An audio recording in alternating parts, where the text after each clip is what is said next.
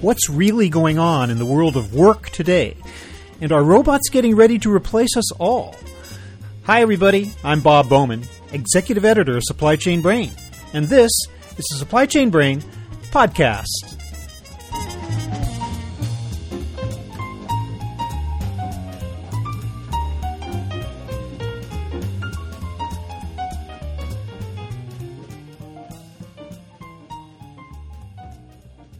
To hear a lot of futurists tell it, artificial intelligence, robotics, and automation are gradually but relentlessly putting humans out of work to the point where we will eventually have nothing left to do.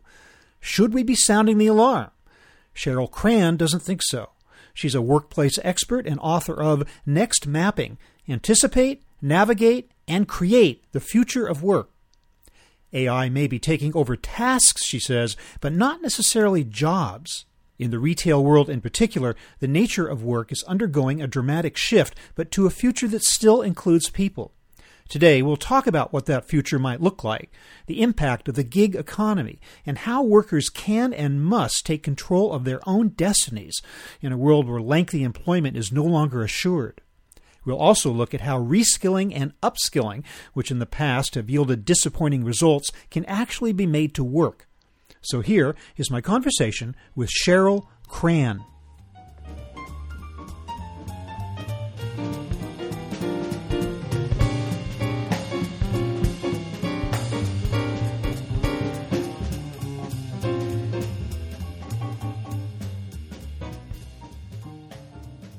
Cheryl Cran, welcome to the show.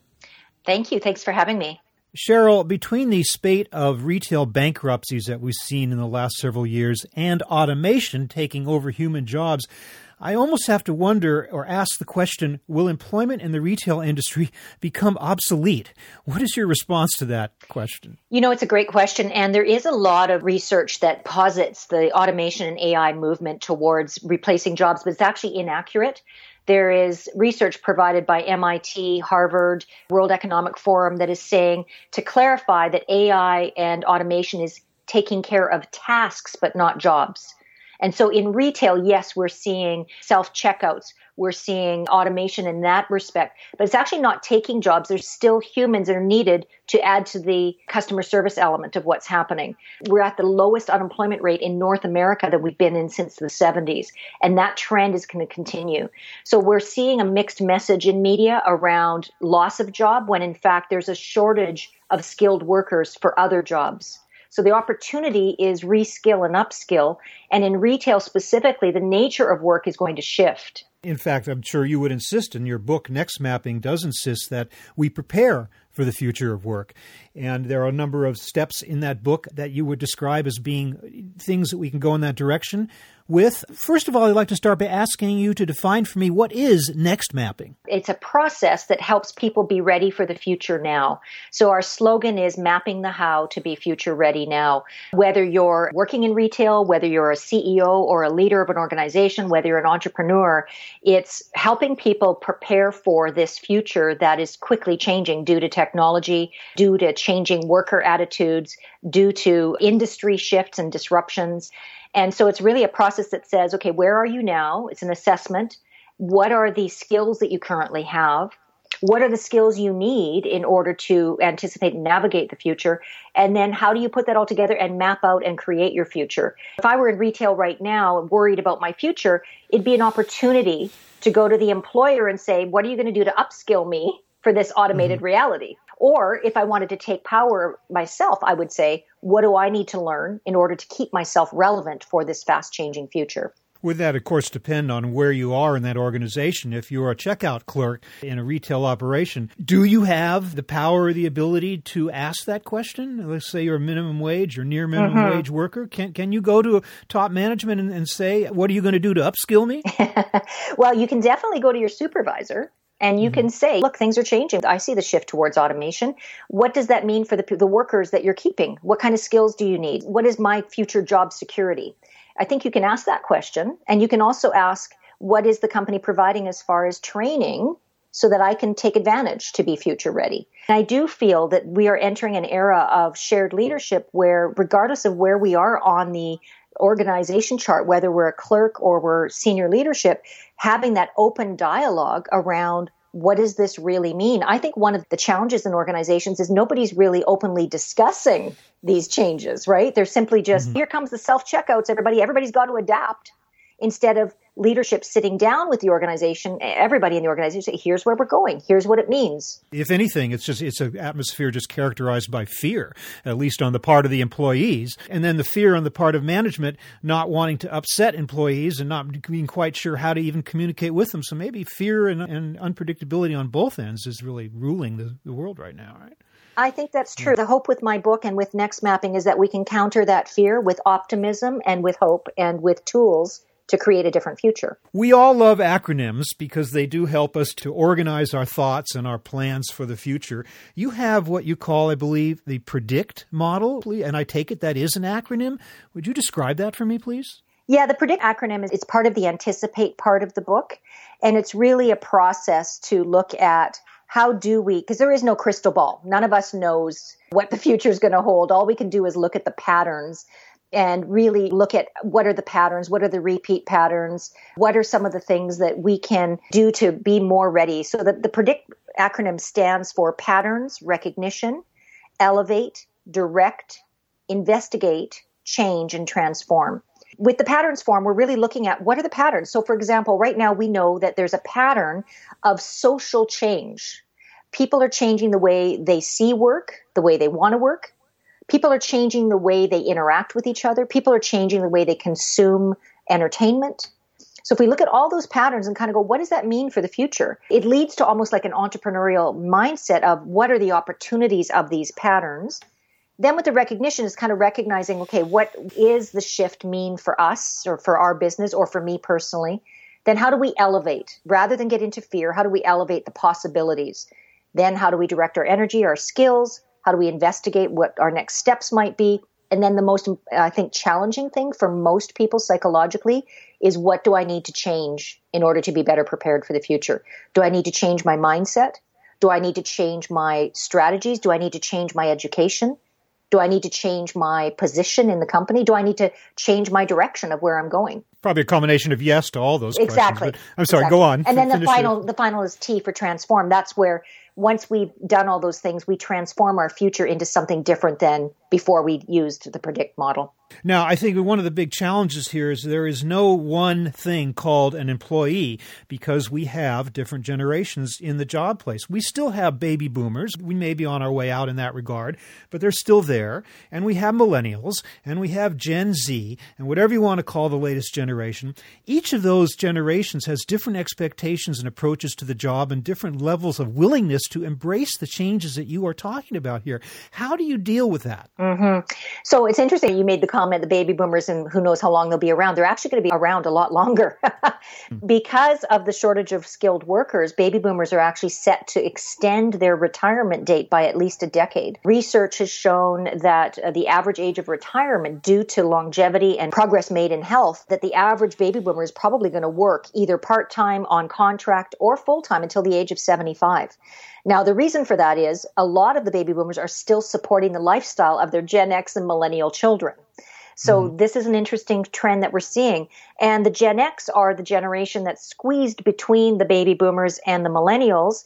And Gen X is, is the smallest demographic currently in the workplace. But Gen X are the ones that actually started the whole trend towards life first, work second. Gen X were the ones who said, how can we work smarter, not harder? And then millennials, who are the largest demographic, even larger than the baby boomers, they have greatly influenced the workplace and will continue to do so because millennials are saying, how can we leverage technology even more than we already have so that people can work on what they enjoy working on versus doing repetitive mundane tasks and we can mm-hmm. leverage the skills of people doing the work and of course one of the things i say is if you're afraid of millennials be very afraid of gen z's because those are the generation anyone under the age of 25 and they are completely shifting the paradigm of what it means to work in fact that generation is the biggest generation that wants to be part of an entrepreneurial gig economy mm. not necessarily working full time for a single employer So a yeah. lot of change coming. I want to ask you about that the growth of contract workers, part time workers, yes. gig workers. How does all that relate to the ability to move forward with this preparing for the future? I would assume that this creates more flexibility among a workforce. Is that actually a positive trend that will help us achieve these goals? It's a very positive trend, but of course, as you can imagine, it's creating major disruption in companies where the norm has been a nine to five or structured workplace. Mm-hmm. So for the workers, and, and we are really definitely living in a worker paradigm now. Like the worker holds the power, not the employer, because the worker today has so much choice. The average millennial and Gen Z is saying, I'd rather be contracted and work for a number of organizations than be limited to working for one single organization. The positives of this is we have more workers with multidisciplinary intelligence. In other words, they've worked in a multitude of industries that they can bring those ideas together and there's faster innovation cross industry. The challenge for business and for workplaces is creating that balance between because we'll never get rid of full-time established employee that's going to be necessary for core business but the mm-hmm. future workplace is going to be a combination of full-time core workers part-time workers and contracted workers. And we're seeing more and more of that as we move forward. For example, Amazon, all of their deliveries are contracted workers. Those are not Amazon employees.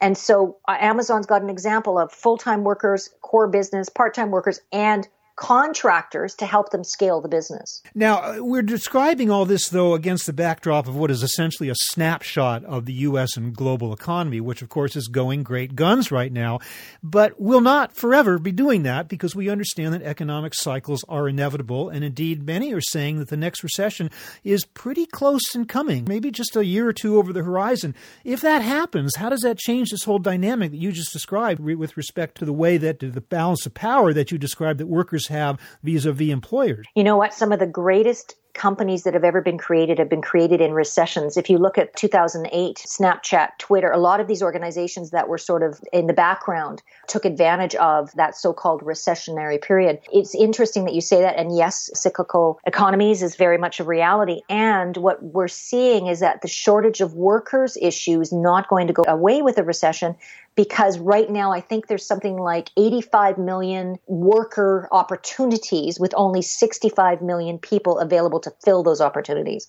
So mm-hmm. I believe the recession is going to be the equalizer. It's going to create, and actually for people that may be at risk of losing their job, that's the opportunity to take advantage of a lot of the things I talk about here around being entrepreneurial? How can you take control of your own future rather than be at the whim of a single employer? How can you create yourself with skills to create that contract future?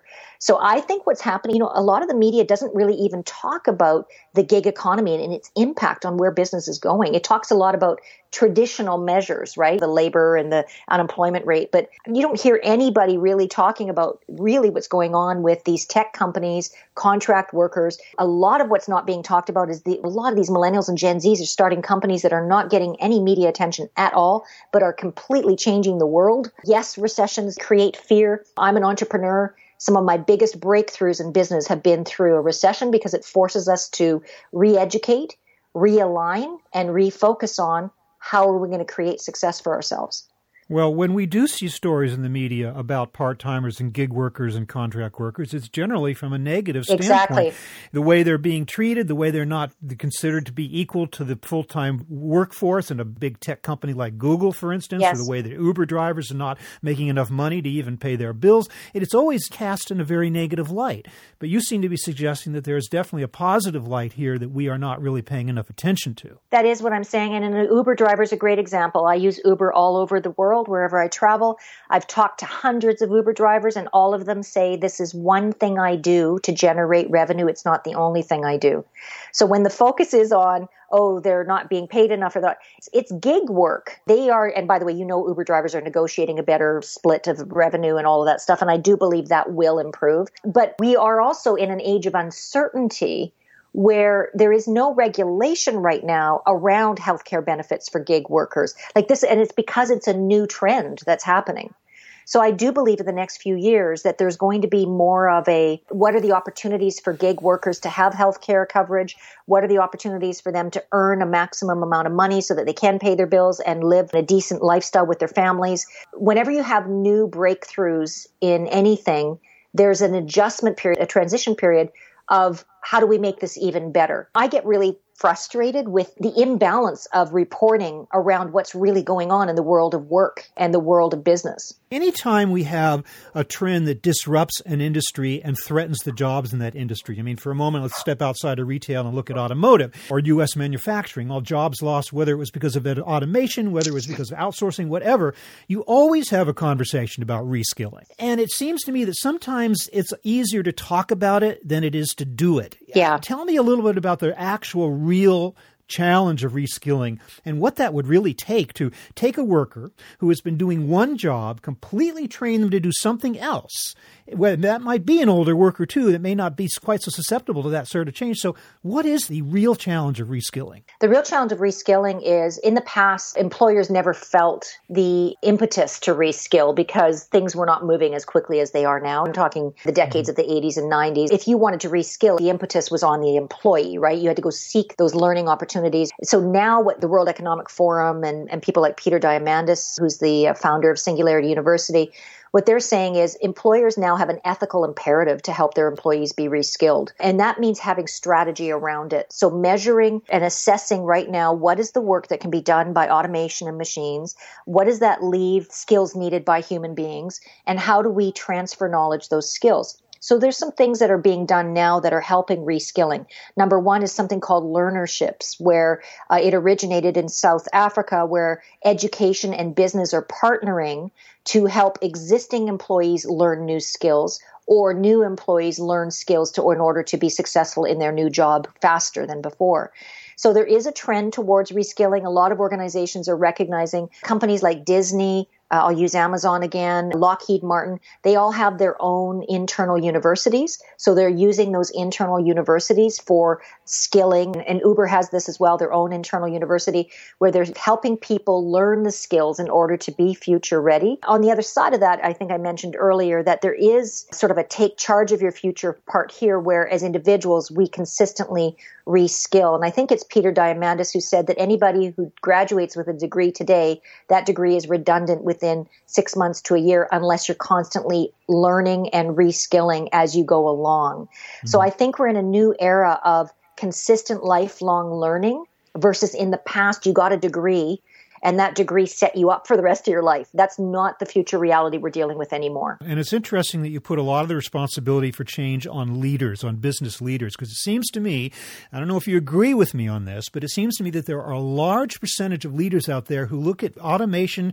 and AI and robotics purely as a means of cutting labor costs, streamlining, and getting products made more cheaply. Clearly, you're suggesting we need leaders who have a much broader perspective of the technology than that, but isn't it it true that there are a lot who are still stuck in that mindset? Absolutely. And that's my biggest passion is helping leaders see beyond the paradigm of treating humans like robots because this is what this junction of opportunity we are at. And leaders have the greatest opportunity to influence the workplace, but also make a positive impact to clients and employees by looking through a people first lens. And I'm very passionate and, and whether I'm keynote speaking or if I'm coaching or consulting, this is where I take the leaders as I say, look, if you're just looking at fixing a problem through technology, you're missing the entire scope of what we're here to do through business. We're here to transform the world through business, and that means focusing on people first. So uh, yeah. you're absolutely right what you say that, that if they're looking through the lens purely of how do we cut corners and costs through automation and AI, they're missing the complete point of where we're going with the future of work, which is to create better opportunities for people, not yeah. make people be more like robots. And Cheryl, the message has to get through to investors and shareholders too, some of who are also focused exclusively on the bottom line. How did you cut costs this quarter? How much did you make on the bottom line as opposed to, well, maybe you spent, spent a lot of money on training mm-hmm. in the long term is going to be of advantage, right. but that's bringing our stock price down. Right. So you got to get that message across too, right? Right. Well, training is, is needs to be reframed as an investment. In the past, it's been looked at as a cost it costs us money to train people. Well, that is the opposite of what happens when you train people properly. You're actually investing in the future of that company's success. One of the ways that people, uh, organizations are reskilling in a very innovative way is through gamification. Companies like Walmart and Lowe's and a lot of retail organizations training safety through gamification where you will get a notification that you're going to learn a safety lesson. It's a five minute game you play the game, you learn the lesson, and once you complete it, you get stars, and those stars are earned towards greater learning achievements. So mm-hmm. some organizations are being very progressive with this reskill, upskill, this training element that you say, and they're actually seeing it as an investment and they're seeing their stock prices respond to this investment. We're shifting away from that, like you said, that whole focus on profits at any cost. And I think we're seeing business through a more sustainable model. What is a sustainable business? You and I know the risks of growth at any cost. That is not a sustainable model. Business of the future is around growth that sustains the business, grows for the benefit of our shareholders, but also benefits our clients and our employees. Well, that's a really good message to, we hope it gets through to all of these individuals on all sides of the fence. I like your description of what we're looking at a very human future with yes. robots, AI, and automation. That's very uh, encouraging. In any case, though, Cheryl, again, you are the author of Next Mapping Anticipate, Navigate, and Create the Future of Work. I will link to that book in the show notes to this episode. But Cheryl Cran, thanks so much for uh, this fascinating conversation about the future of work. I really appreciate your being with us today. Thank you. Thank you for having me.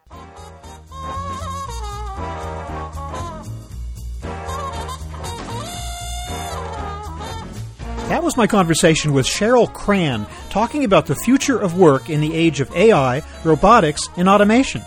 We're online at www.supplychainbrain.com, where we post a new episode of this podcast for streaming or downloading every Friday. You can also read my think tank blog, watch thousands of videos, and access all of our other content, including the digital edition of our magazine. Look for us on Facebook and LinkedIn, and follow us on Twitter at SCBrain. You can also download or subscribe to the podcast on Apple Podcasts. Got any comments or suggestions on this or any episode? Email me at rbowman at supplychainbrain.com. See you next time.